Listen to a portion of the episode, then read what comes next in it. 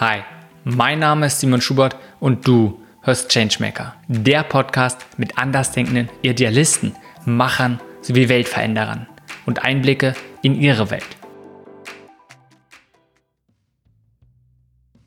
Diese Folge ist mit Maike Steinweller. Maike ist Head of Communications bei VUCA einem Unternehmen für Story-Driven Casual Games. Für die Berliner Organisation ist Nachhaltigkeit sehr wichtig.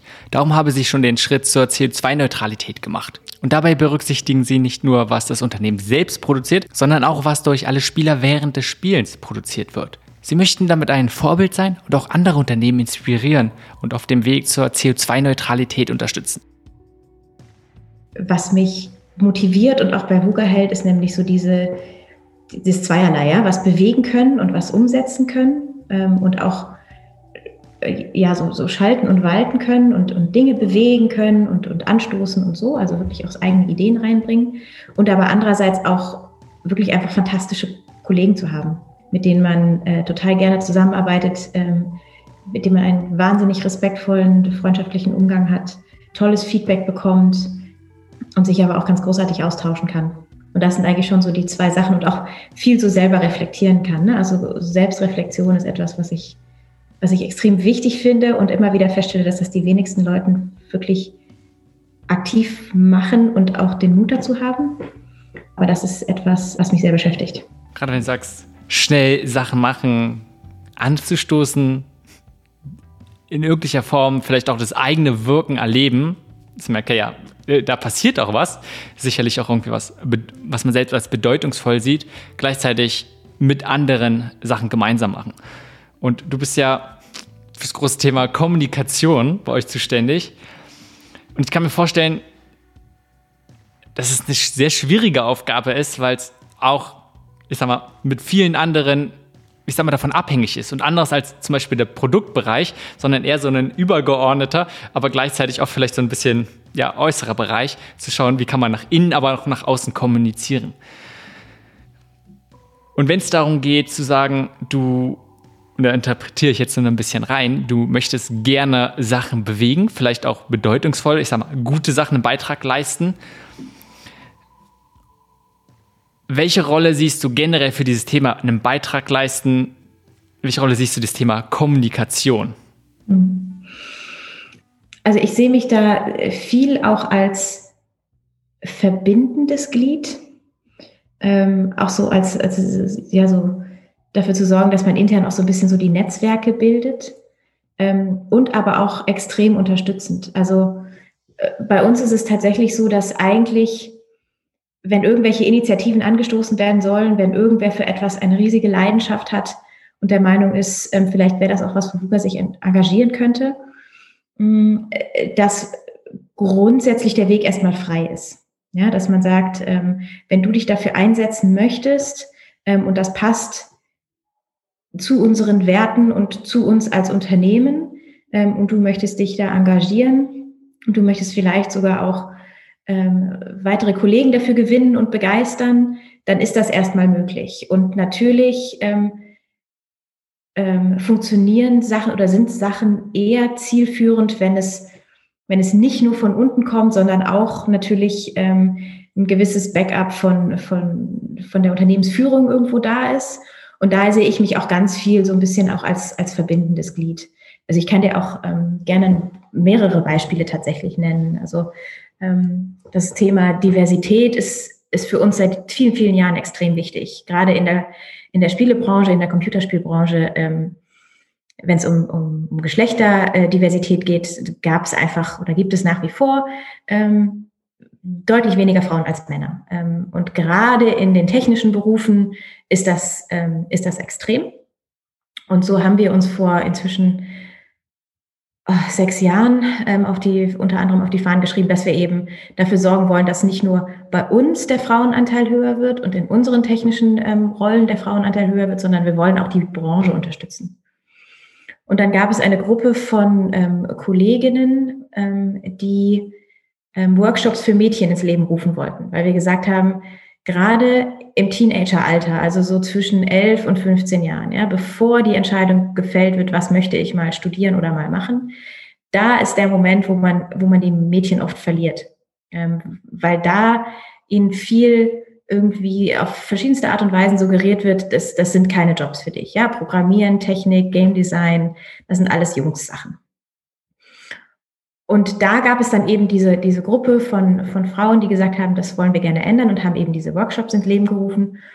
Und da habe ich natürlich in, der, in meiner Rolle ähm, in der Kommunikation einen riesigen Hebel, nämlich dass ich sagen kann, ähm, das ist ein tolles Thema, da steht VUGA dahinter, da stehe ich persönlich sowieso auch dahinter.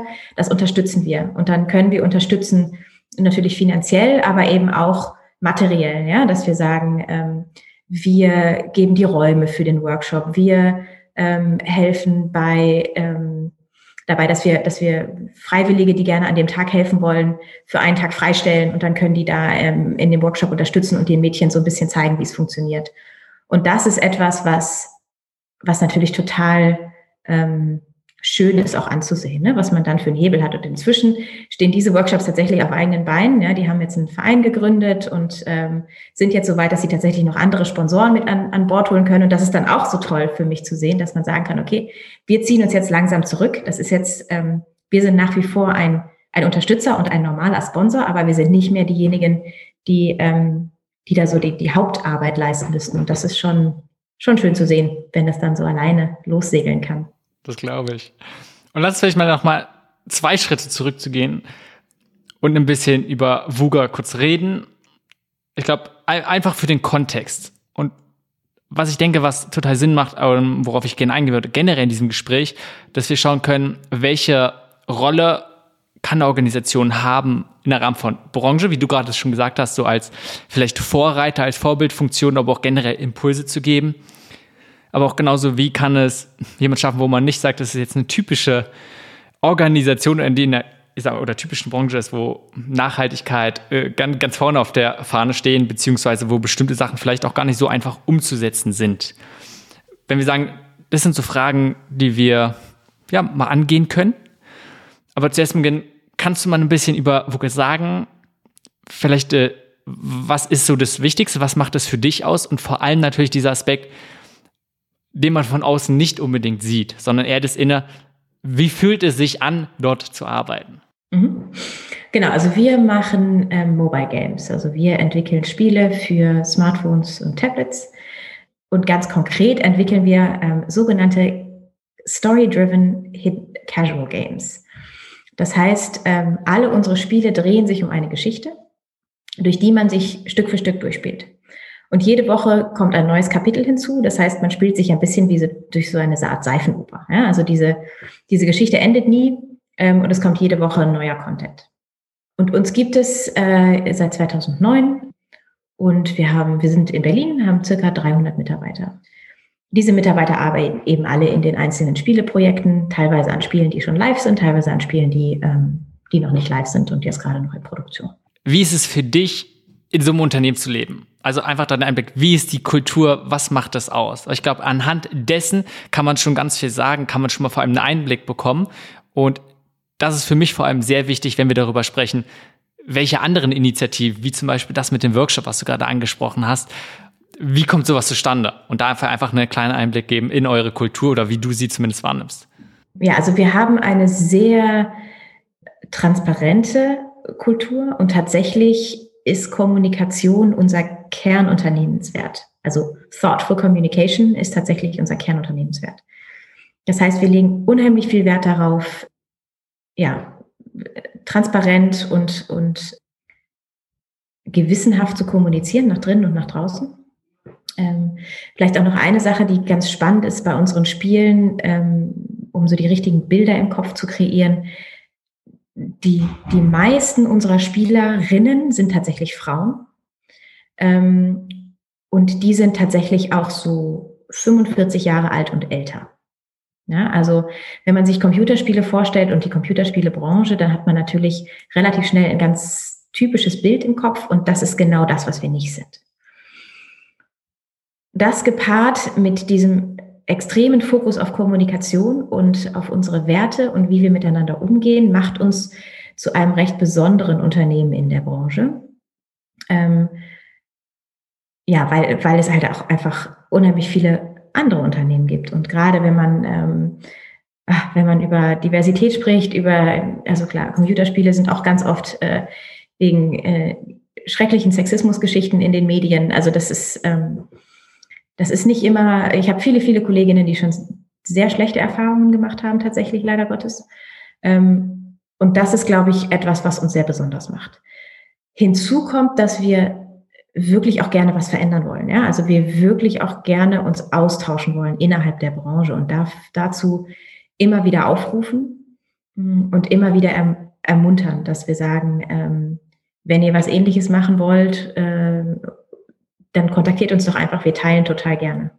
Also wir kommunizieren auch nach draußen relativ transparent, ne? was, was ähm, wir so alles ausprobieren, was funktioniert, was vielleicht nicht funktioniert, äh, wo wir noch ein bisschen nachsteuern müssen. Ähm, genau, und ich glaube, das ist so das, was uns so ein bisschen auszeichnet, ja, dass wir, dass wir unheimlich gerne auch einfach teilen und austauschen wollen und da jetzt nicht so sehr darüber nachdenken, oh mein Gott, das ist die Konkurrenz, sondern eher so darüber nachdenken, was können wir alle zusammen Gutes tun für die Branche. Und wenn man über in der Tat über Spielebranche nachdenkt oder auch generell ein Unternehmen, was Computerspiele herstellt, erstmal denkt man nicht, äh, zumindest ich, an, ich sag mal, habe ich ein anderes Blick bei der Zielgruppe, erstmal ganz klar vor. Was denkst du, macht ihr anders, beziehungsweise inwiefern müsst ihr anders agieren, wenn ihr eine, denke ich mal, sehr untypische Zielgruppe für Computerspiele nehmt? Wenn man sagt, erstmal Frauen vielleicht nicht, aber gerade in dieser Altersgruppe ist jetzt nicht das, was ich denke, äh, wo ich mir vorstelle, dass die unbedingt viel spielen.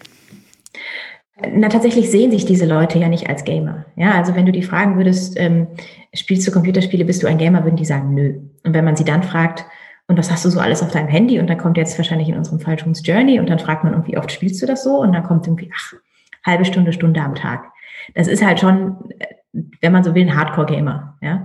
Ähm, aber die nehmen das einfach nicht so wahr, weil sie das einfach für sich als Entspannung wahrnehmen, ja, und, und als, als ähm, Unterhaltung und als in eine Welt eintauchen.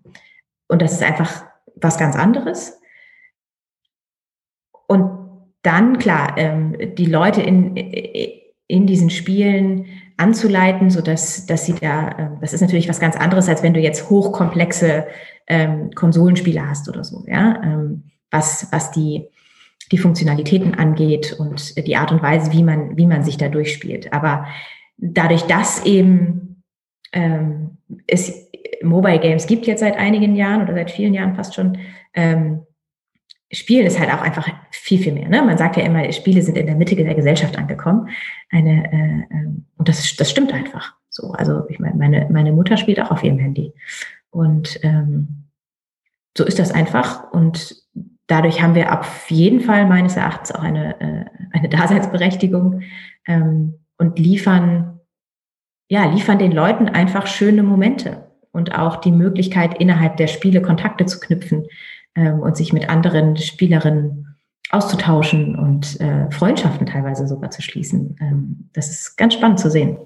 Lass uns mal diesen Aspekt ein bisschen weiter reingehen im Sinne von, welchen, ich sag mal, positiven Beitrag können Computerspiele überhaupt leisten?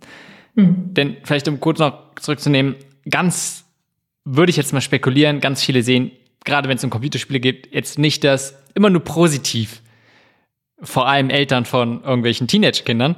Und ein Großpunkt, was ich glaube, was man schnell denkt, sind halt Sachen, ob es jetzt irgendwelche Ego-Shooter sind oder ähnliche Sachen.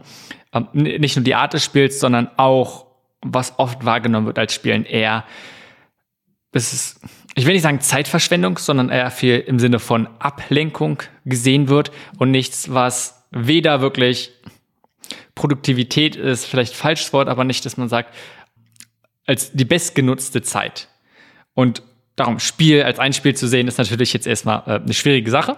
Ja, und gerade Computerspiele, gleich ähnliche Sachen könnte man über normale Spiele sagen. Darum lass uns mal ausgehend von diesen Vorurteilen, was ich denke, was viele haben, sagen, welchen positiven Beitrag können Spiele leisten und gerade diesen Ansatz, den ihr wählt, wenn es um dieses Storytelling geht? Genau, also du kannst natürlich mit den Geschichten unheimlich viel erzählen. Ne? Du kannst ähm, einfach die Art und Weise, wie man die Geschichten äh, aufbaut, ja? wie, wie divers die Charaktere sind. Ähm, wer ist, also in unserem Fall haben wir eigentlich immer weibliche Protagonistinnen. Ja? Ähm, oder ja, einfach unheimlich diverse Gruppen an, an Charakteren, die in den Spielen vorkommen. Das ist ein Hebel, den man natürlich hat. Dann glaube ich wirklich, es geht natürlich primär um Unterhaltung und es geht primär darum, dass man den Leuten ähm, etwas liefert, womit sie eine gute Zeit haben können, ähm, wo, wo sie sich auch wirklich, wo sie in diese Welt eintauchen können und ähm, und das auch so machen können, wie, wie sie das am liebsten mögen, ja, und wie, wie für sie das am Ende die beste Erfahrung ist. Also der eine spielt sich wirklich, spielt deswegen der Geschichte, weil er das spannend findet und ähm, erfahren will, wie es weitergeht. Und der nächste hat einfach unheimlich viel Spaß daran, ähm, seine Insel zu dekorieren und seine äh, äh, Freunde irgendwie zu besuchen und sich gegenseitig zu unterstützen. Was wir jetzt ähm, gerade im letzten Jahr gemerkt haben, ist, dass das natürlich auch ähm, den sozialen Austausch extrem äh, fördern kann. Also dass wirklich innerhalb der Spiele, wenn es da so ähm, Community Features gibt, ne? dass man, dass man sagt, es, man kann bei uns jetzt in June's Journey, kann man sich einem Club anschließen und dann hat man eben seine Gruppe von ähm, 14, 15 anderen Spielern, Spielerinnen ähm, und die tauschen sich dann aus, ja, und die sitzen teilweise ähm, am anderen Ende der Welt ähm, und schließen richtig Freundschaften über die Spiele. Und gerade jetzt in den letzten Monaten, wenn man wenn man nicht so viele soziale Kontakte hatte, war das wirklich für einige Leute ein, ein tatsächlich wichtiger Anker, darf man nicht vergessen. So, und dann haben wir natürlich eine relativ große Community. Ja? Also du, du kannst mit den Spielen sehr viele Leute erreichen. Ähm, und den Hebel kann man auch nutzen. Das wollen wir jetzt tatsächlich dieses Jahr zum ersten Mal machen ähm, äh, im Rahmen des äh, Green Game Jam der UN, dass wir wirklich daran teilnehmen und sagen, ähm, unser Ziel ist es, etwas ähm, Ideen zu entwickeln, wie wir unsere Spiele nutzen können, um unsere Spielerinnen und Spieler darauf aufmerksam zu machen, was man gegen den Klimawandel tun kann. Und das sind so verschiedene Ansatzpunkte, ne? was man, was man Gutes bewegen kann mit den Spielen, neben der einfachen Unterhaltung. Und ich finde es auch völlig fair zu sagen, dass Leute das einfach nur zur Ablenkung spielen oder zum Entspannen. Ähm, und da, dass da jetzt nicht unbedingt hier, hier immer riesig was dahinter steckt bin bei dir. Ich glaube, es geht auch absolut jetzt nicht darum, irgendwie Sachen zu bewerten. Und zu einer ist besser oder zu sagen, so sollte man es machen, sondern was ich interessant finde, ist Potenziale zu beleuchten, zu gucken, was ist das Risikopotenzial? Und wenn du sagst, ne, eine Stunde zum Beispiel pro Tag und viele andere, oder es wird sicherlich eine geben, die deutliche mehr vielleicht sogar spielen. Und so viel Zeit mit einem Spiel zu verbringen, kann einfach schon prägen. Erstmal vielleicht durch die Leute, die man kennt, aber auch alleine was eben dort passiert. Und gerade wenn es so eine Ausrichtung wie irgendwas, äh, wo eine Story drinne, wo es gut eingebaut ist, ist natürlich das große Potenzial zu sagen, okay, man kann auf bestimmte Themen aufmerksam machen und gleichzeitig das, was dort erlebt wird, prägt enorm. Zum Beispiel, sind es immer nur Männer, die die Helden sind oder sind es Frauen, die dann die Helden sind? Und das ist auch eine Verantwortung, der wir uns total bewusst sind. Ne? Und deswegen legen unsere Autoren auch so viel Wert darauf, ähm, sich genau anzugucken, äh, wie, wie schreiben wir die Geschichten, weil die kommen im Prinzip als erstes. Ja, die setzen sich, die fangen an, die sind ganz am Anfang von der Kette und danach kommt der ganze, der ganze andere Rattenschwanz sozusagen hinterher.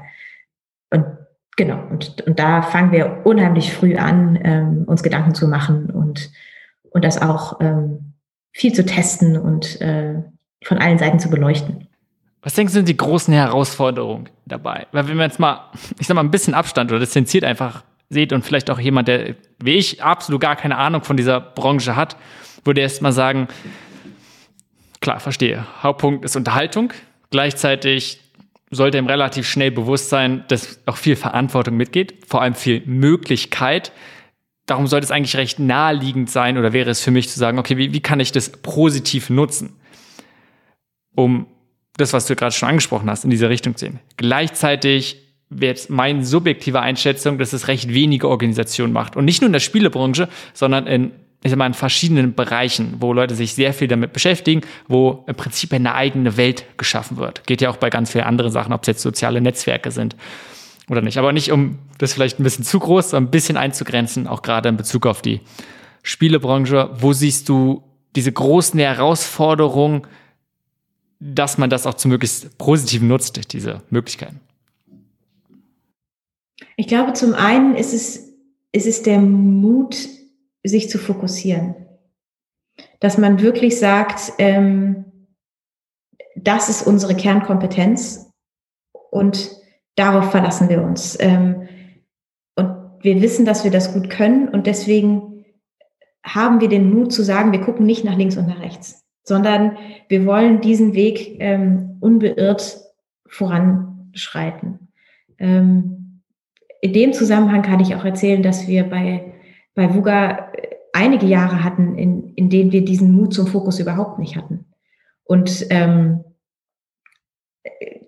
quasi an ganz, ganz viele Erfolge aus den Anfangsjahren äh, dann überlegt haben, okay, dann probieren wir doch mal alles. Wenn alles, was wir anfassen, funktioniert, dann können wir uns doch noch viel breiter aufstellen und haben alle möglichen Arten von Spielen ausprobiert und ähm, in verschiedenste Genres und so weiter und so weiter. Und das hat nicht funktioniert. Ähm, und dann haben wir tatsächlich 2018 gesagt, so, und jetzt konzentrieren wir uns wirklich nur auf diese eine Art von Spielen. Und ich glaube, Mut zum Fokus ist etwas sehr, sehr Wichtiges, aber natürlich auch extrem herausfordernd, weil du natürlich dadurch auch sagst, okay, weiß ich nicht, wenn ich jetzt darüber nachdenke, Talente gewinnen zu wollen für die Firma, ähm, gibt es natürlich ganz, ganz viele Leute, die zwar in Computerspielen äh, arbeiten wollen, aber sagen, diese Art von Spiele, da habe ich keine Lust drauf. Und das ist wirklich schon auch ähm, eine Herausforderung gewesen und ähm, nicht einfach. Das ist ein ganz spannender Punkt, glaube ich, den du ansprichst, der grundsätzlich ja eine Frage vom Marketing auch, also ganz grundsätzlich für alle Bereiche ist, dieser Sache. Äh, eigentlich möchte ich was für alle machen. Möglichst viele möchte ich ja damit ansprechen. Und ich möchte es möglichst alle meine Produkte nutzen. Gleichzeitig, wenn ich etwas für alle mache, dann mache ich es ja für niemanden.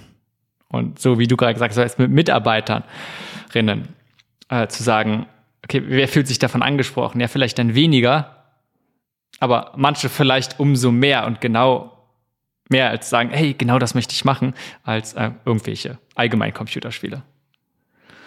Also eigentlich so total die Stärke. Was hat und, und die, weil du sagst, es ist oft eine Herausforderung und die äh, vielleicht auch eine Art von Trauen. Und es ist was anderes, als das als Person zu sagen oder es als Organisation zu schaffen. Was bei ganz vielen eine große Herausforderung gibt, wo es einige sehr große gibt, die sehr erfolgreich damit sind. Gleichzeitig ähm, ja auch ganz viele immer diesen Impuls haben, gerade Startups zu sagen, hey, okay, das Feature noch, das noch und das möchte ich noch machen. Also Feature Creep und gleichzeitig vielleicht alle möglichen Ideen zu machen. Was ist dein Eindruck? Was hat euch als Organisation geholfen, zu sagen, diesen Schritt zurückzumachen, zu sagen, okay, wir fokussieren uns darauf? Und du hast es, glaube ich, gerade schon ein bisschen angerissen. Ich glaube, um ganz ehrlich zu sein, war das der Misserfolg damals. Also wir mussten einfach zusehen, wie wir das Ruder rumreißen, um, äh, um am Leben zu bleiben. Also ähm, ja, durch, durch zu viele unerfolg, äh, unerfolgreiche Projekte ähm, kannst du halt irgendwann, ähm, ja, musst du halt irgendwann zusehen, dass du wieder erfolgreiche Spiele auf den Markt bringst. Und also Spieleentwicklung ist ähm, unheimlich teuer. ähm, also das erstens dauert das immer länger, als man sich so wünschen würde. Und zweitens ähm, sind das schon große Projektvolumen, ähm, bis du überhaupt das Spiel auf den Markt bringen kannst, ähm, um zu testen, ob das so wirklich ankommt. Also du kannst natürlich vorher viele, viele kleine Tests machen, aber ob ein Spiel so richtig, richtig erfolgreich wird, das weißt du erst, wenn es draußen ist. Und bis dahin, ähm, also und, wir, wir haben immer schon versucht, die Team, Teams relativ lange, relativ klein zu halten, aber irgendwann brauchst du, brauchst du viele Leute, um einfach ähm, ja, den Produktionsaufwand stemmen zu können. So, und dann, das ist der Zeitpunkt, wo es teuer wird. Mm, und da mussten wir tatsächlich damals einfach ähm, uns überlegen, okay, worauf konzentrieren wir uns jetzt, damit wir wieder erfolgreich werden? Und ja, so kam das. Gut, also auch da vielleicht, also für mich zum Learning zu sagen, erstmal viele oder mehrere Sachen ruhig zu testen, aber die wirklich auch als Test zu sehen, nicht als ein, hey, wir machen das und dann machen wir das, sondern wirklich immer zu schauen, funktioniert das und wenn es nicht funktioniert, wie kann man es besser machen und dadurch halt zu so ein bisschen dem Erfolgsrezept zu kommen, zu sagen, okay, äh, das funktioniert eher, darum machen wir mehr Tests in die Richtung und dann geht es halt immer mehr fokussierter und sagen, hey, das ist es und so findet man dann vielleicht auch seine Stimme als Organisation, sagt, dafür stehen ja. wir. Ja, absolut. Ähm, und diesen Fokus zu haben, das, das hilft ja dann auch in, in sämtlichen Belangen. Ne? Also nicht nur bei der Produktentwicklung, sondern ja, bei allem, bei der Mitarbeitergewinnung, äh, Entscheidungen treffen. Das plötzlich ist alles viel leichter, weil man einfach ein Thema hat. Lass uns mal ein bisschen umschwenken. Zum generell natürlich noch bei Fuga bleiben und vielleicht deine Arbeit, gerade aber auch auf den Aspekt von Nachhaltigkeit. Und was ist in deiner Rolle mhm. im Rahmen von Kommunikation, aber gerne auch allgemein, was sind so wesentliche Fragen, die dich immer wieder beschäftigen? Also äh, jetzt gerade ähm, bei dem Thema ähm, Nachhaltigkeit und wie machen wir VUGA grüner und wie sind wir ein CO2-neutrales Unternehmen geworden. Auch da ne, äh, ging es wieder sehr viel darum, dass man verbindet ähm, intern, dass man sagt, ähm, es gibt hier eine Gruppe von Leuten, die sind total engagiert, wenn es um Klimawandel geht und die wollen total gerne was bewegen. Und die formen sich dann intern ähm, und haben natürlich dann einen gewissen, einen gewissen Anschub, weil sie sagen, wir sind da einfach so engagiert dabei, wir wollen was bewegen, um dann aber innerhalb der, der, des Unternehmens tatsächlich was bewegen zu können, braucht es die Unterstützung von der Unternehmensführung meines Erachtens. So. Und, und da dann entsprechend das Bindeglied zu sein und zu sagen, okay, ähm, hier ist diese eine Gruppe von Mitarbeitern, die wollen gerne was bewegen. Und man weiß aber auch, dass in der Unternehmensführung Leute sitzen, denen das Thema wichtig ist. Ähm, und das dann zusammenzubringen und zu sagen, so, und jetzt bewegen wir das nach vorne. Ähm, wir geben da die, die entsprechenden äh, Möglichkeiten und Mittel. Ähm, das ist etwas, was gerade bei solchen Initiativen immer unheimlich wichtig ist.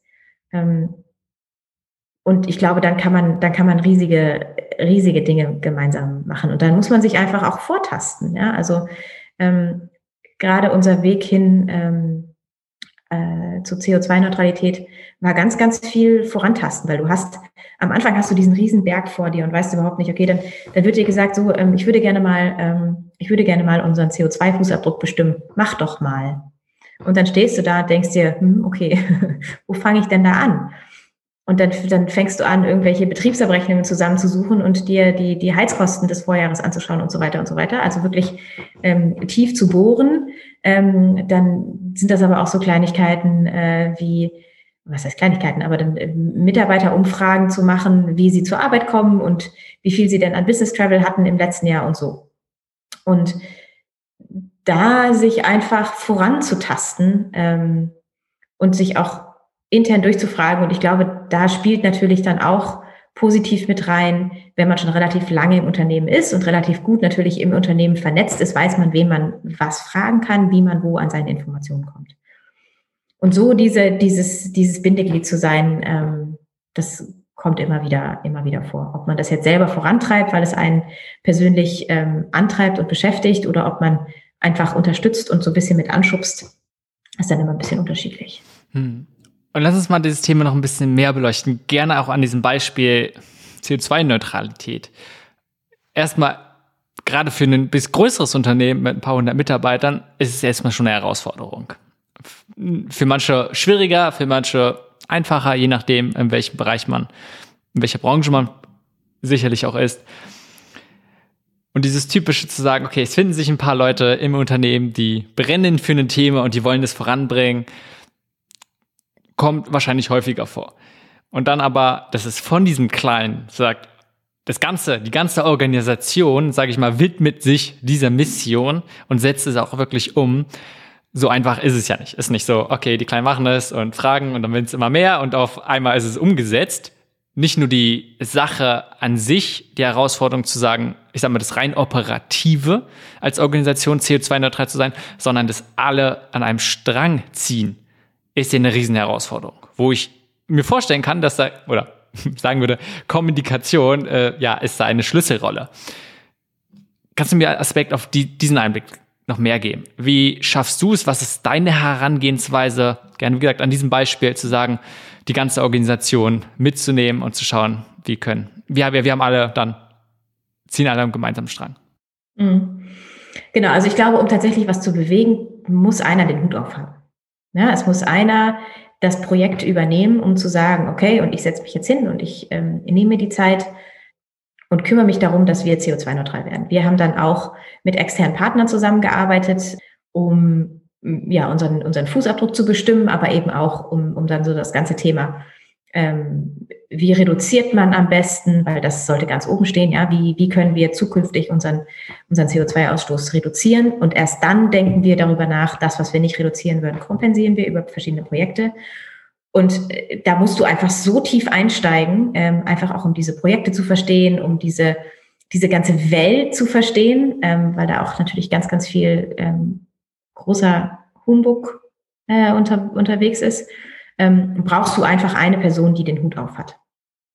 Und bei uns ist es dann so, dass tatsächlich diese eine Person sozusagen auch die, die Stimme dafür intern ist. Ja, also meine Kollegin, die sich um das Projekt gekümmert hat, ähm, die ich dir eigentlich am liebsten heute auch vermittelt hätte, die leider, aber leider kein Deutsch spricht, ähm, die hat dann intern, die kommuniziert dazu intern, ja, und die, die steht dahinter, die, ähm, die bringt auch dann die Leute dahinter, also die jetzt beispielsweise diese Woche noch darüber gesprochen, ähm, dass wir eben diesen, diesen Green Game Jam mitmachen von der UN.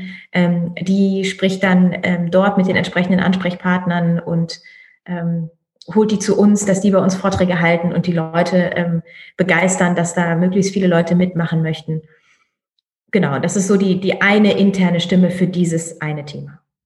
Und dann gibt es eben die Gruppen, äh, oder diese eine Gruppe in dem Fall ähm, von den von den engagierten Ambassadors, wie wir es nennen, ähm, die die halt auch ganz viel organisieren, was Leute so im Privatleben dann machen, ne? wenn sie beispielsweise ähm, ähm, bei einem Climate March mitgehen möchten oder so, ja, dass, dass, dass es da dann sozusagen eine Vorrednerin gibt, die sagt, hier, ähm, liebe, liebes Management, können wir als VUGA beim Climate March mitgehen? Ähm, und gibt es da in irgendeiner Form von euch Unterstützung? Ja, dass man sagt, äh, weiß ich nicht, die Leute müssen sich dafür beispielsweise nicht frei nehmen, sondern können einfach mitlaufen.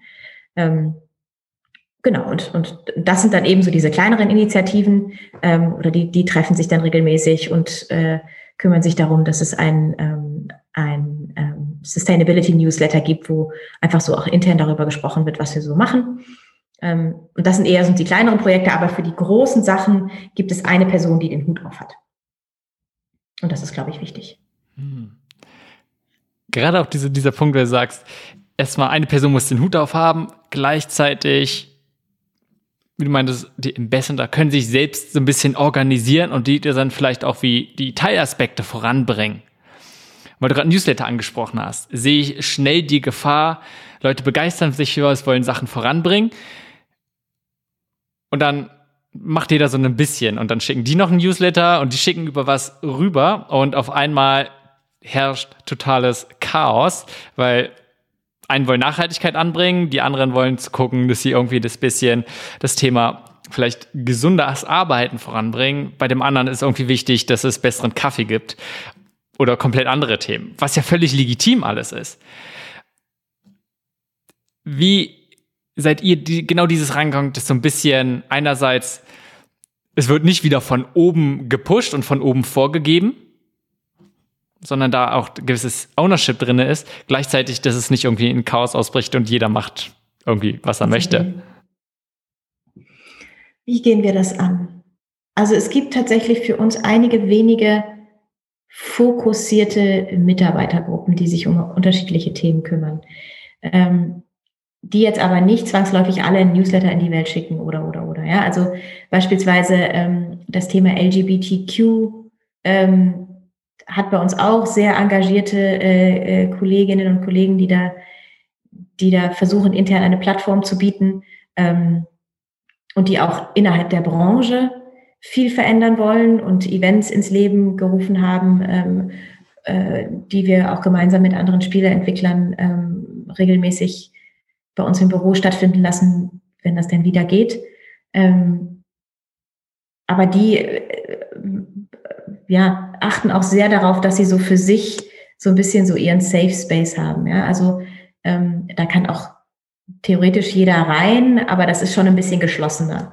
Ähm, ja, und, und so gibt es halt auch ganz, ganz viel, wo man sich einfach intern miteinander austauscht, aber jetzt nicht ähm, alle Kolleginnen und Kollegen damit belagert die ganze Zeit, ja, oder versucht irgendwie zu educaten oder sonst irgendwas, äh, weil man der Meinung ist, das müssen jetzt alle wissen und hören und machen und tun. Ähm, genau, so von, von daher sind das viel Interessensgruppen, die sich dann miteinander austauschen, wo jeder willkommen ist, aber die jetzt nicht versuchen, ihre Meinung und, und, und ihre Taten allen aufzudrängen oder so. Also das ist relativ ähm, zurückhaltend eigentlich. Und dann gibt es natürlich die, die klassischen großen ähm, Benefits sozusagen, die von, von der Personalabteilung geleitet und ge geführt werden. Ne? Da geht es dann wirklich darum, wie unterstützen wir die Mitarbeiter zum Thema Mental Health beispielsweise ähm, jetzt gerade in den in den letzten Monaten ähm, was und das sind aber so wichtige große Themen die wirklich zentral von der Personalabteilung geleitet werden und da geht es dann nicht um die Sorte von Kaffee oder sonst was sondern da geht es wirklich darum dass es unseren Leuten gut geht dass sie sich wohlfühlen dass sie angekommen sind in Berlin weil wir einfach auch nämlich viele Leute haben die für uns nach Berlin ziehen aus der ganzen Welt ähm, genau, und, und, und das sind wirklich so die, die obergeordneten wichtigen Themen. Aber ja, bei uns wird auch über Kaffee gesprochen, aber das ist dann ähm, auch viel unterschwellig auf lustige Art. Ja, und auch da völlig legitime alles Themen und auch Kaffee kann sicherlich ein sehr interessantes und schönes Thema sein. Lass uns mal ein bisschen in diesen Aspekt nochmal von Kommunikation gehen, die Rolle davon um in der Organisation positive Veränderungen zu bewirken. Und du hast gerade schon auch wieder mentale Gesundheit angesprochen. Und betriebliche Gesundheitsförderung, betriebliches Gesundheitsmanagement ist ja ein Riesenthema. Und gerade mentale Gesundheit, auch jetzt in den letzten Monaten, würde ich sagen, für viele noch mal ein bisschen relevanter geworden, obwohl es sowieso schon enorm relevant ist. Und es ist leicht zu sagen, okay, man macht bestimmte Maßnahmen, man probiert bestimmte Sachen und auch da ist es ja nicht wieder so einfach zu sagen, Personalabteilung, okay, wir machen jetzt bestimmte Sachen, ähm, bestimmte Benefits, die Mitarbeiter haben bestimmte Möglichkeiten oder wir holen bestimmte Experten rein, die bestimmte Sachen machen. Sondern das Ganze muss ja auch in einer bestimmten Art und Weise kommuniziert werden, damit es auch was bringt. Und damit es auch wieder dort in den Kontext betracht wird, damit es vielleicht auch zur Kultur passt, ähm, damit es aber auch so aufgenommen wird dass es auf die richtige Art und Weise genutzt wird. Sonst kann sowas auch ganz schnell verpuffen. Welche Erfahrungen hast du dort gemacht? Gerne in Bezug auf konkret mentale Gesundheit oder einfach ähnliche Sachen. Also ich glaube, ein wichtiger Punkt da ist, äh, viele verschiedene Möglichkeiten zu bieten, wie man sich hilft, wenn man Hilfe braucht, wie man sich Hilfe holen kann. Ja, ähm, und da einfach ganz viele verschiedene Kanäle anzubieten, weil jeder ist anders. Und vielleicht weiß manch einer noch gar nicht, dass er jetzt unbedingt Hilfe braucht oder Hilfe möchte. Ähm, und so haben wir verschiedene, verschiedene Kanäle. Ja, also einerseits haben wir ähm, eine monatliche Mitarbeiterbefragung, die ist anonym.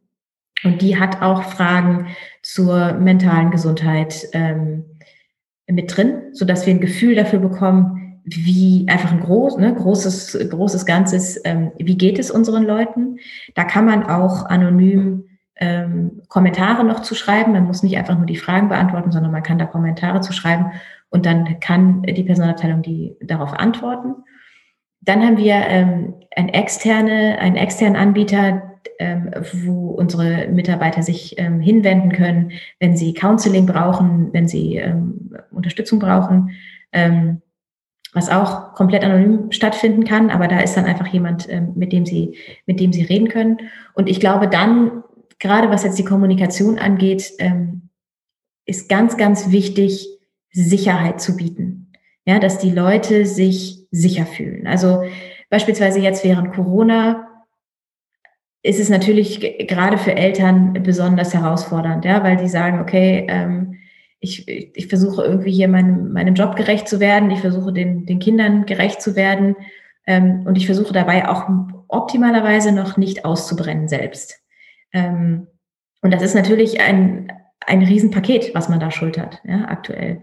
Und da den Leuten die Sicherheit zu bieten, zu sagen, ähm, und wenn du aktuell nicht alles schaffst, dann priorisiere bitte einfach um. Ja, und da tatsächlich geht unsere Personalabteilung auch hin und sagt zu allen Leuten, die Personalverantwortung haben, sprich bitte aktiv mit deinen Leuten individuell und frage, gibt es Aufgabenpakete, die du gerade nicht leisten kannst oder die wir irgendwie umpriorisieren müssen, runternehmen müssen von deiner Liste oder, oder, oder. Einfach um, um, um sicherzustellen, dass die Leute nicht ausbrennen aktuell, ähm, weil das einfach gerade wirklich eine riesige Gefahr ist. Ähm, und ich glaube, da so die, die notwendige Transparenz zu bieten und auch die Leute dazu zu ermutigen, ähm, auszusprechen, was sie bewegt, eben weil man ihnen verschiedene Kanäle dafür bietet, ist, ist sehr, sehr wichtig. Und auch da denke ich, ist es was, was, was man so leicht sagt, im Sinne von, oh ja, Transparenz schaffen und jeder hat die Möglichkeit zu sagen, wenn er Unterstützung braucht oder wenn er überfordert ist. Oft sieht die Realität aber anders aus. Selbst wenn man sagt, okay, man macht das Angebot, ist es ja nicht so leicht, erstmal vielleicht das wahrzunehmen, dass man überfordert ist, gleichzeitig auch, dass es wirklich so offen ist, dass jeder dann dieses Vertrauen hat, sich zu öffnen und zu sagen, hey, äh, ja, hier, ich bin überfordert, ich schaffe meine Aufgaben nicht, ohne das im Gedächtnis ist irgendwie nebenbei. Ja, kann auch sein, dass ich, wenn ich mich jetzt melde und sage, ich schaffe das nicht und bin überfordert, dass es dann eher wieder negativ sich aus mich zurückwirkt. Wie gehst du mit solchen Sachen um oder auch generell ihr und habt ihr da Erfahrung gemacht? Also gerade in diesem Punkt, gut gemeinte Kommunikation ähm, funktioniert dann doch nicht so, beziehungsweise geht sogar vielleicht in die falsche Richtung? Ich glaube, da ist viel Wiederholen wichtig. Also ähm, nicht nur einmal sagen und dann wird schon klappen, sondern tatsächlich ähm, den Ball immer wieder aufnehmen. Ähm, in verschiedenen Formaten und von verschiedenen Personen. Ja, dass man wirklich merkt, okay, das, die sagen hier alle das Gleiche. Ähm, scheinbar meinen die das wirklich so. Ähm, und dann tatsächlich vorleben. Also äh, ich finde nichts wichtiger als, ähm, als Role Models in jeglicher Hinsicht. Und ich glaube, wenn man, wenn man dann selber vorlebt, ähm, auch den beispielsweise als, als jemand mit Personalverantwortung den eigenen Mitarbeitern hier, ähm, geht gerade nicht anders, ich muss, ich muss hier ähm, umschiften, ähm, macht das, glaube ich, wirklich einen Riesenunterschied. Also ähm, ja, Walking the Talk äh, ist, glaube ich, das Geheimnis. Also immer wiederholen, aber vor allem auch einfach vorleben. Ich meine, wenn du, genau, wenn du, wenn du nicht möchtest, dass deine Mitarbeiter bis abends um zehn im Büro sitzen, dann solltest du als erstes bei dir selber anfangen und ähm, nicht bis abends um zehn im Büro sitzen, ähm, sondern, weiß ich nicht, pünktlich um sechs oder halb sieben sagen, so, ich gehe jetzt nach Hause schönen Feierabend. Und das sind so die Sachen, die natürlich auffallen. Ja. Michael, lass uns mal ein bisschen umschwenken zu dem ganzen Thema inspirieren, andere Organisationen inspirieren, vielleicht so ein bisschen Vorbild sein. Und du hast beim Anfang gesagt, ihr habt diesen riesengroßen Schritt gemacht, CO2-neutral zu werden als Organisation. Und euch geht es darum, auch, auch generell euren Weg dorthin zu mehr Klimaneutralität oder auch zu gucken, welchen Beitrag könnt ihr als Organisation zum Klimaschutz beitragen, zu teilen, mit anderen den Austausch zu gehen und die zu unterstützen.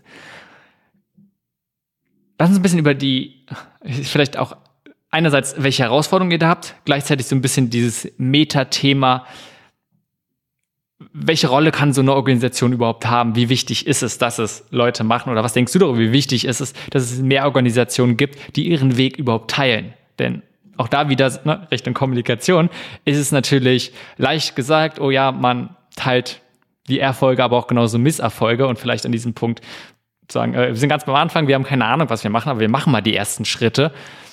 Was nichts ist, was man, was einem leicht fällt zu teilen, wo man sich erstmal verletzlich macht und was nicht unbedingt ist, könnte man meinen, das beste Bild aufs Unternehmen wirkt, wenn man sagt, ähm, hier sind wir nicht gut und hier haben wir keine Ahnung, aber wir, wir machen jetzt den ersten Schritt. Mhm. ich glaube wirklich auch da, warum machen wir das? Weil wir tatsächlich feste daran glauben, dass man gemeinsam mehr bewegen kann. Und gerade bei einem Thema wie dem Klimawandel, finde ich, sollten wir ganz besonders alle zusammenarbeiten und ähm, uns gegenseitig inspirieren und unterstützen. Und dann glaube ich halt auch persönlich eher daran, dass dass man, wenn man sich gegenseitig vertraut und, und zusammen etwas erreichen will, dass man dann auch eher was erreichen kann, als wenn, als wenn jeder so für sich selber in seinem Kämmerlein arbeitet und, und sich nicht in die Karten schauen lassen möchte und sich immer denkt, oh nee, da klaut uns jemand den Ruhm oder da klaut uns jemand die Idee. Ich habe immer, ich finde immer, das ist irgendwie nicht so richtig zielführend. Und so sind wir total offen und ermutigen wirklich dazu, uns anzusprechen und zu sagen, ähm, also, und so haben wir es ja auch gemacht. Ja, wir haben, als, als, als, als wir das Thema angegangen sind, haben wir natürlich auch geguckt, gibt es andere Firmen, die das vielleicht schon gemacht haben? Und können wir die vielleicht mal kontaktieren und würden die uns vielleicht Tipps geben? Und da gibt es ganz, ganz tolle Beispiele in der Branche, ähm, die unheimlich transparent geteilt haben, wie sie selber ihren CO2-Fußabdruck kalkuliert haben ähm, und da ganze Excel-Tabellen geteilt haben und so weiter und so weiter.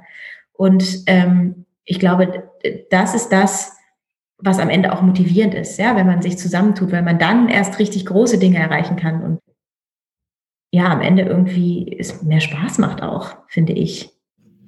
Hast du Gegenwind bekommen, wenn es darum geht, zu sagen, okay, ihr teilt jetzt euren eigenen Weg und gerade dieser Punkt, vielleicht auch bestimmte Daten öffentlich zu machen oder wie ihr das ganze Sachen angeht? Intern? Intern sowie extern. Nee, äh, eigentlich gar nicht. Das ist ja das Spannende daran, ja, ähm, dass du, dass du damit eigentlich offene Türen einrennst und, und Leute am Ende dankbar sind dafür, äh, wenn, wenn, wenn sie jetzt vielleicht nicht ganz vorne anfangen müssen, sondern da schon mal jemanden haben, von dem sie sich zwei, drei Tipps ein, einsammeln können.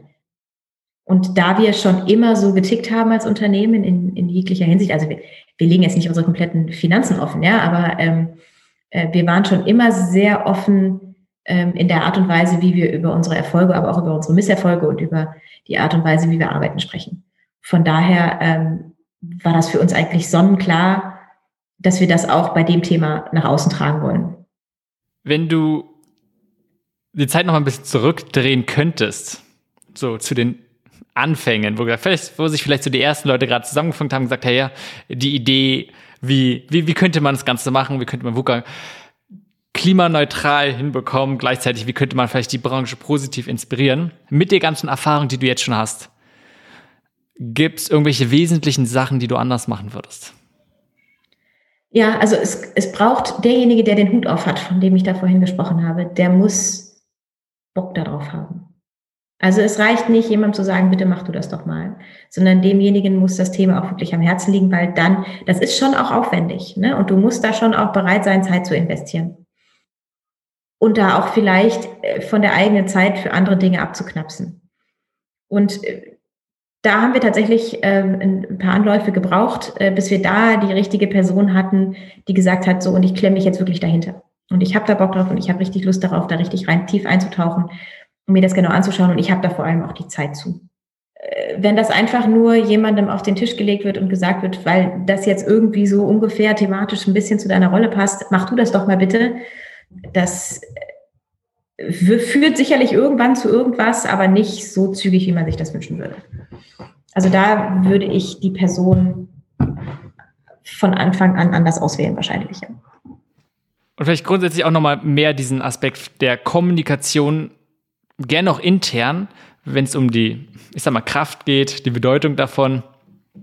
Was ist so, was du vielleicht in den letzten zwölf Monaten noch mal irgendwas, was du gelernt hast oder so ein Aha-Moment, wo du gesagt hast, hey, ja, äh, wo dir vielleicht noch die Bedeutung, die Kraft auch von Kommunikation intern nochmal bewusst geworden ist?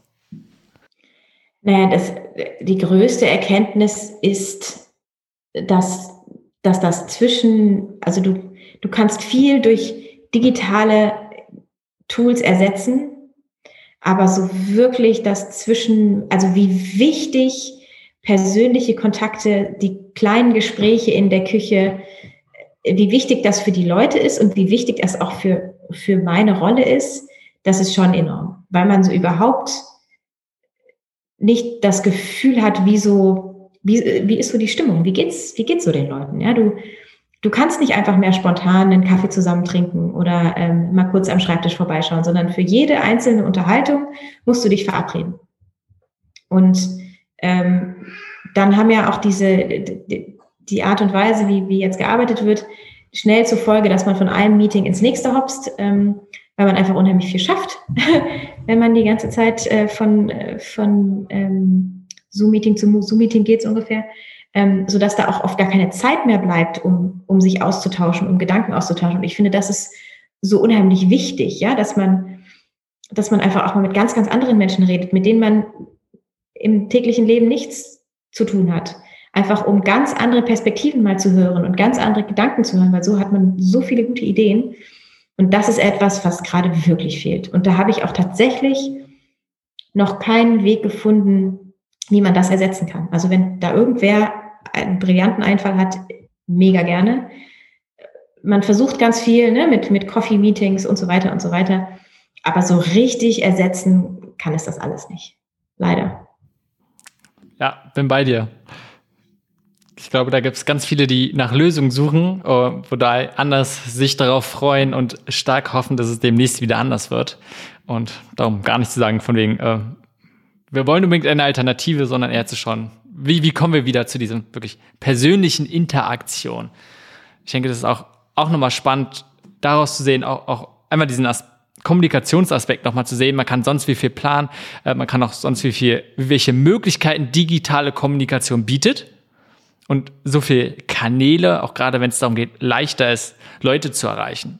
Und ganz klar auch innerhalb. Aber wenn du halt ein paar hundert Mitarbeiter hast, ähm, ist es einfacher, über solche Kanäle die Menschen zu erreichen. Gleichzeitig, wie vielleicht höher die Qualität ist, das einfach im Persönlichen zu machen. Total. Also wir haben auch beispielsweise, wir haben viele interne Formate, ähm, ne, die, wir, die wir zur Kommunikation nutzen. Eins davon ist jeden Montagmorgen kommt die ganze Firma für 15 Minuten zusammen. Und da werden neue Mitarbeiter vorgestellt und da werden ähm, bestimmte Themen besprochen, die irgendwie alle mal gehört haben sollten. Ähm, und das haben wir immer im Büro gemacht, alle zusammen in einem Raum. Und dann war das plötzlich nur noch ein Stream. Und gerade wenn man dann da ähm, redet, spricht man im Prinzip mehr oder weniger in die Leere.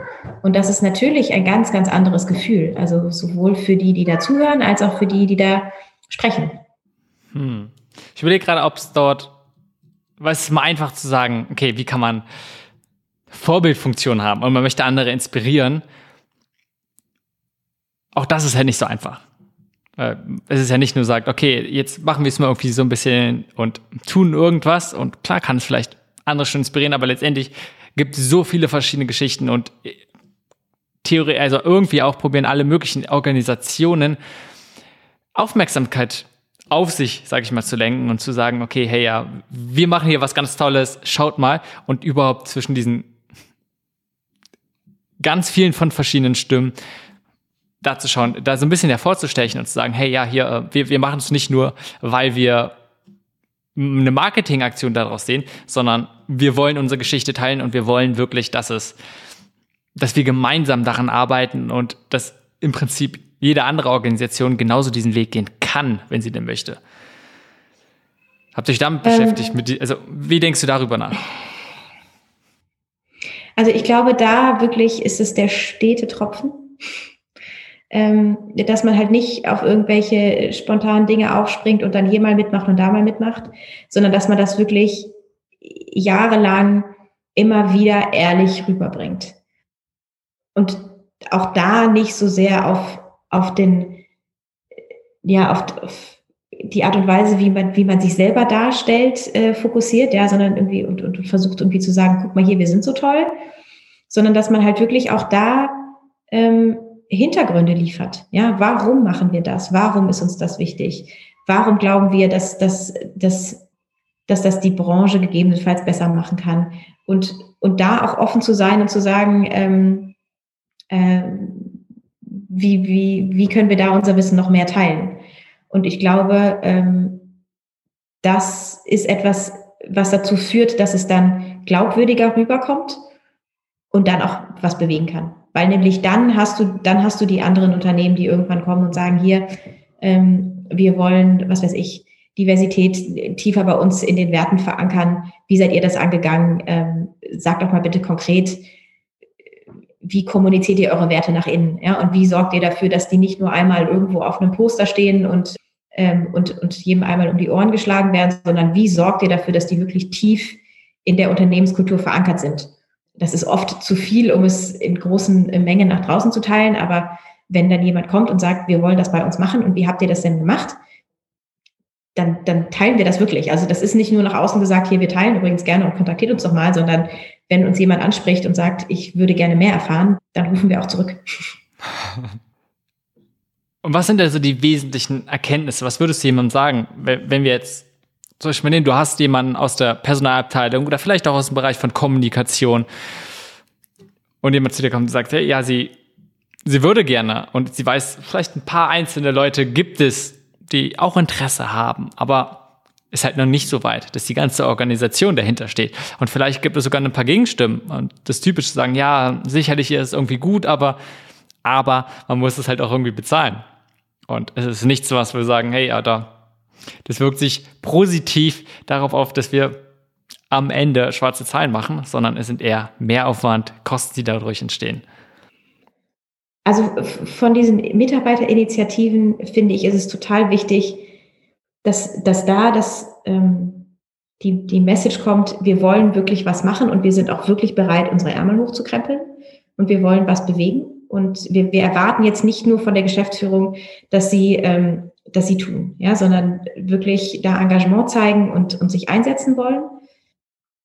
Und dann brauchst du aber natürlich Sponsoren innerhalb der, der Geschäftsführung, ja, und, und ähm, die dann, die dann sagen, okay, ähm, das ist etwas, das können und wollen wir unterstützen.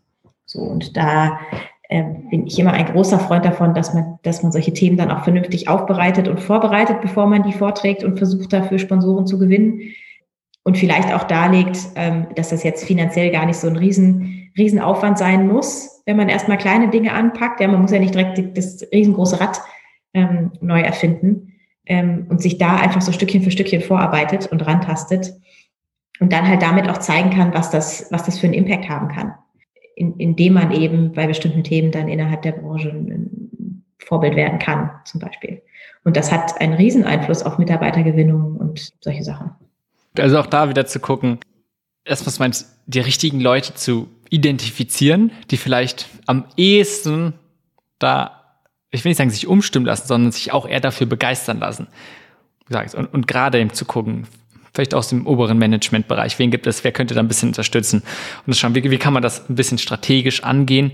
Gleichzeitig nicht sofort den ersten Schritt machen, sondern im Vorher noch mal zu gucken, okay, was bedeutet das eigentlich? Worum geht es uns? Da Klarheit zu bringen, auch gerade wenn es ein paar einzelne Leute sind, äh, meinen wir das Gleiche und zu gucken, wie könnte man, was sind kleine erste Schritte? Wie könnte man es ganz einfach umsetzen? Äh, nicht diese große Veränderung, die ist natürlich schwer, nicht nur schnell umzusetzen, sondern auch schwer, andere Leute zu überzeugen, sondern die ersten kleinen Schritte zu machen. Und wenn da der Mehrwert überwiegt, dann ist auch deutlich schwieriger, was dagegen zu sagen.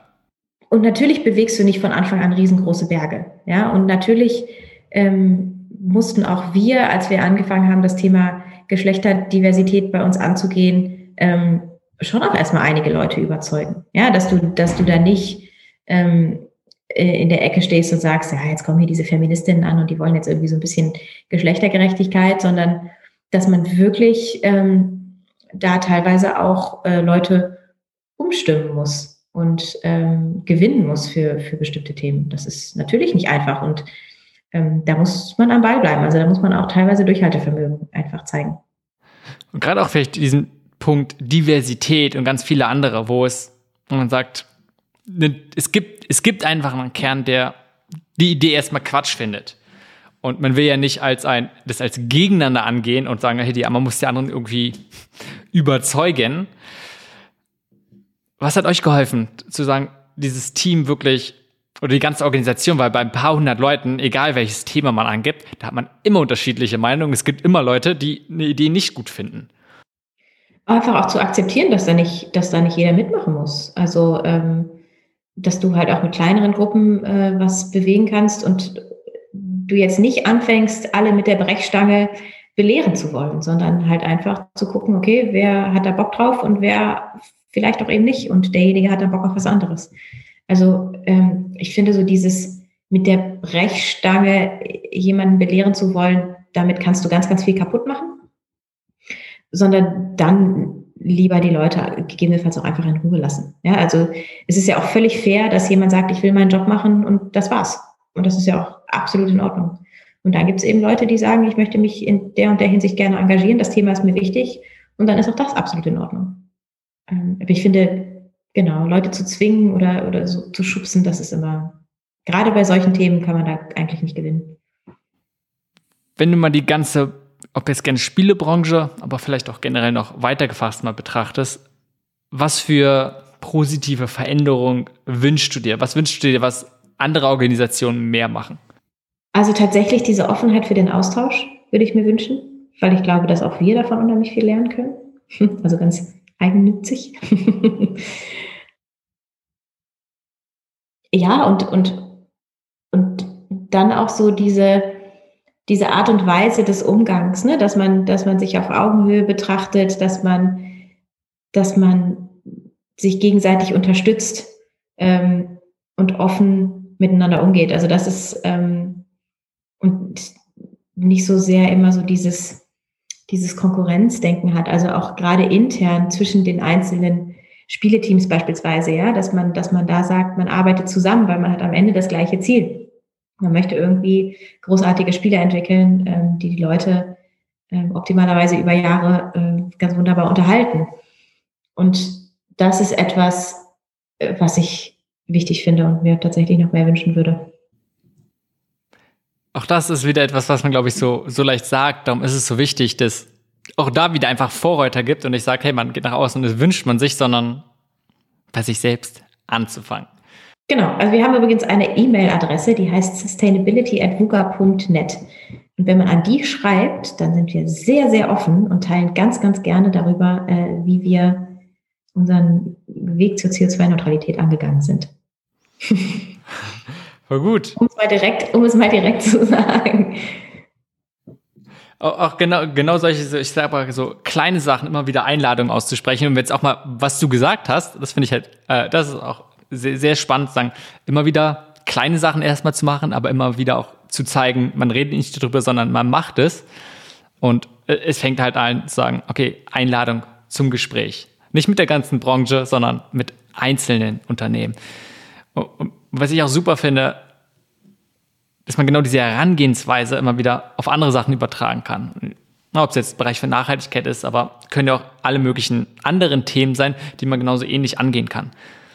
Dass es nicht ein ist, äh, ja, wir sind alle große Organisationen, Organisationen sind so schwer zu verändern, sondern man will jetzt so schauen, okay, wie kann man es in kleinen Schritten angehen?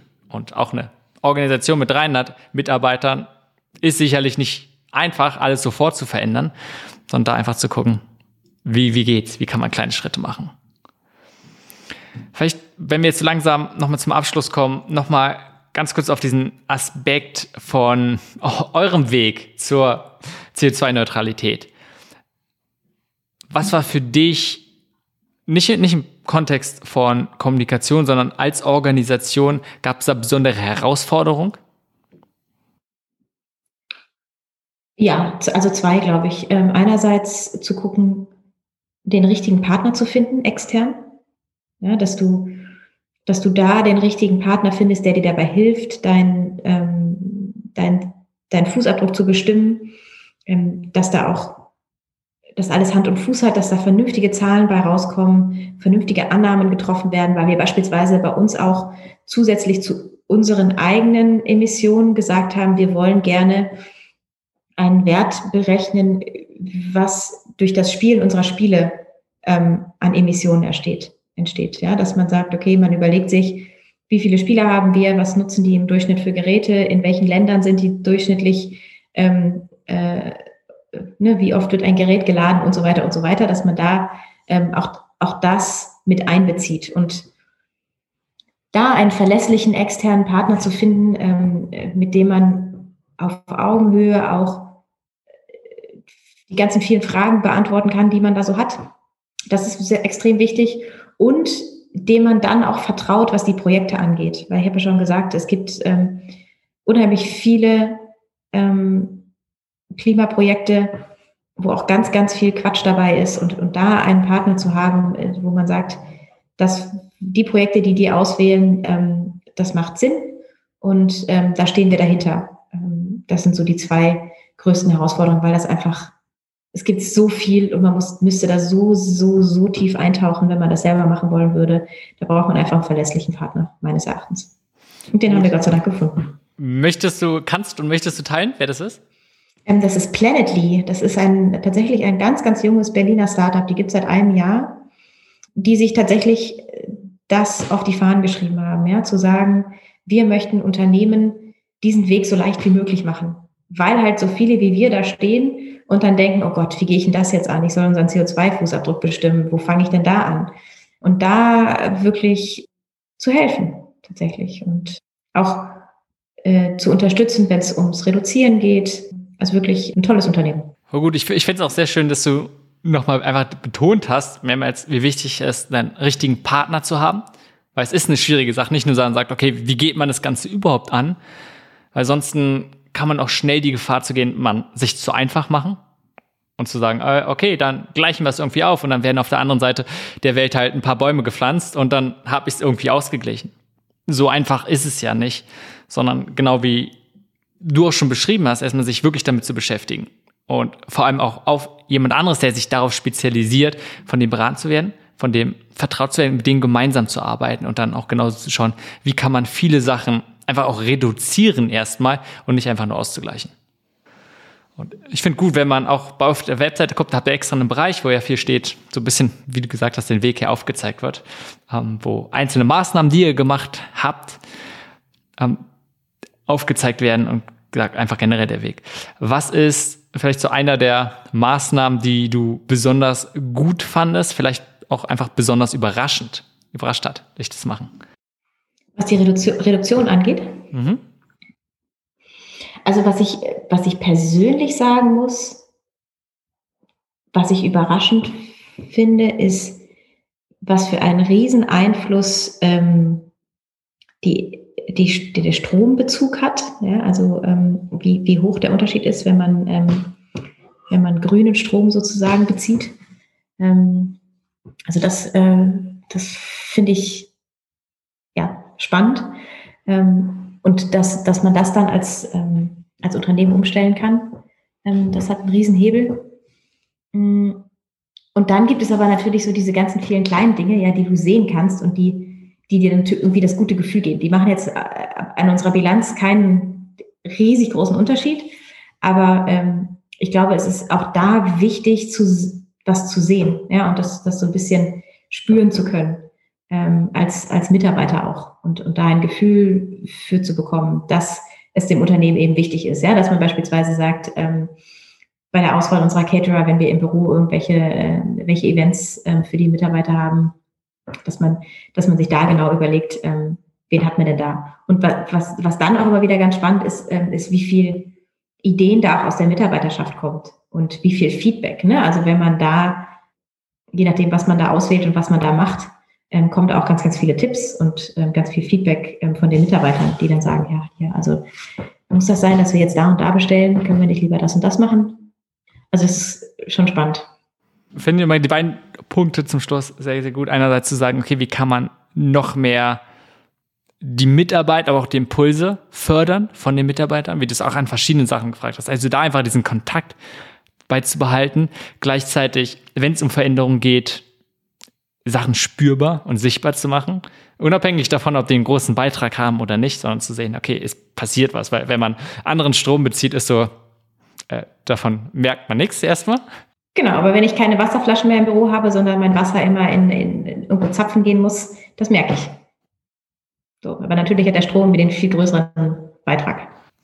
Gut, und beides ist halt einfach wichtig, um gerade auch das eine, um zu sagen, okay, wie, wie kann man, wenn wir wieder dabei sind, wie kann man möglichst alle Mitarbeiterinnen auch, ich sag mal, so ein bisschen ans Boot holen, dass sie mitmachen. Oder vor allem auch zu sehen, nicht nur, okay, jetzt wird ganz viel darüber geredet und immer wieder konsequent darüber geredet, und passiert jetzt was, sondern hey, da ist ganz klar sichtbar, es wird ernst wahrgenommen. Und wenn das schon wahrgenommen wird, wenn man merkt, okay, jetzt wird das Thema wie, wie zum Beispiel keine Plastikflaschen mehr, sondern überall Wasserspender, wo ich es mir holen muss, ist es vielleicht auch eher nochmal naheliegender zu sagen, okay, dann denke ich auch nochmal drüber nach, wie ich zur Arbeit komme. Und vielleicht nehme ich doch ab und zu mal das Fahrrad und nicht unbedingt das Auto. Richtig, ja. Gut, Michael, gibt es noch irgendwas zum Schluss, wo du sagst, äh, das möchtest du nochmal einbringen, beziehungsweise ein Thema, was du noch betonen möchtest? Nö, eigentlich nicht. Also die Sustainability at Ruga.net E-Mail, die möchte ich gerne nochmal nennen. Ähm, ansonsten war das sehr spannend. Vielen Dank. Vielen Dank dir. Also da auch nochmal zur Betonung, wenn man mehr darüber erfahren möchte, die Einladung war ja jetzt sustainability at VUCA.com. Genauso, wenn man einfach auf eure Webseite VUCA.com schaut, gibt es eigentlich auch verschiedene Bereiche, ob es jetzt Werte ist, aber auch genauso, was ihr im Nachhaltigkeitsbereich macht. Da kann man erstmal so mal schauen. Ansonsten sicherlich ähm, würde ich die Einladung auch so interpretieren für alle, die nicht direkt nur in der Spielebranche sind, sondern auch so Organisationen. Ja, sehr gerne. Maike, vielen Dank für den Einblick, was ihr macht, für deinen Einblick und natürlich aber auch für eure Arbeit und dass ihr da auch so ein bisschen probiert, andere Organisationen zu inspirieren, diesen Weg zu gehen. Sehr gerne. Vielen Dank. Das war Changemaker.